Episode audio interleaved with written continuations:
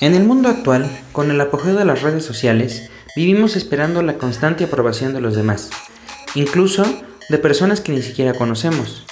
Este podcast es para quitarnos este peso de encima y poder ser felices. Porque despertar por las mañanas y poder disfrutar de un día más es razón suficiente para ser feliz. No hay más que hacer. Simplemente a vivir.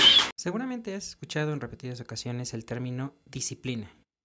Vamos a analizarlo en este capítulo para saber eh, de qué modo nos ayuda a vivir mejor.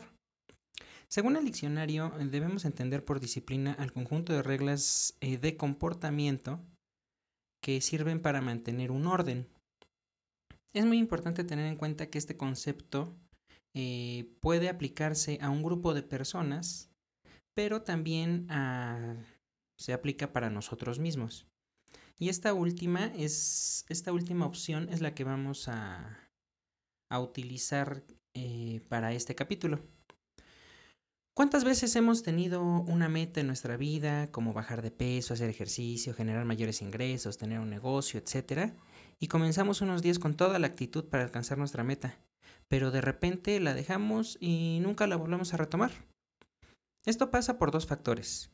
El primero es que la meta está mal planteada que esto será tema del siguiente episodio del blog. Y el segundo es porque no tenemos la disciplina para mantenernos en nuestro camino para alcanzar la meta deseada. Una regla fundamental de la disciplina es que no debe existir excepciones, ya que si hoy haces una, mañana puedes hacer otra y así el resto del mes y del año, hasta que olvidas tu meta. Es muy importante establecer cuáles son las acciones que debes llevar a cabo para alcanzar tu meta y ponerlas siempre como prioridad. Con esto, verás que cada vez será más sencillo el camino para lograr tus objetivos.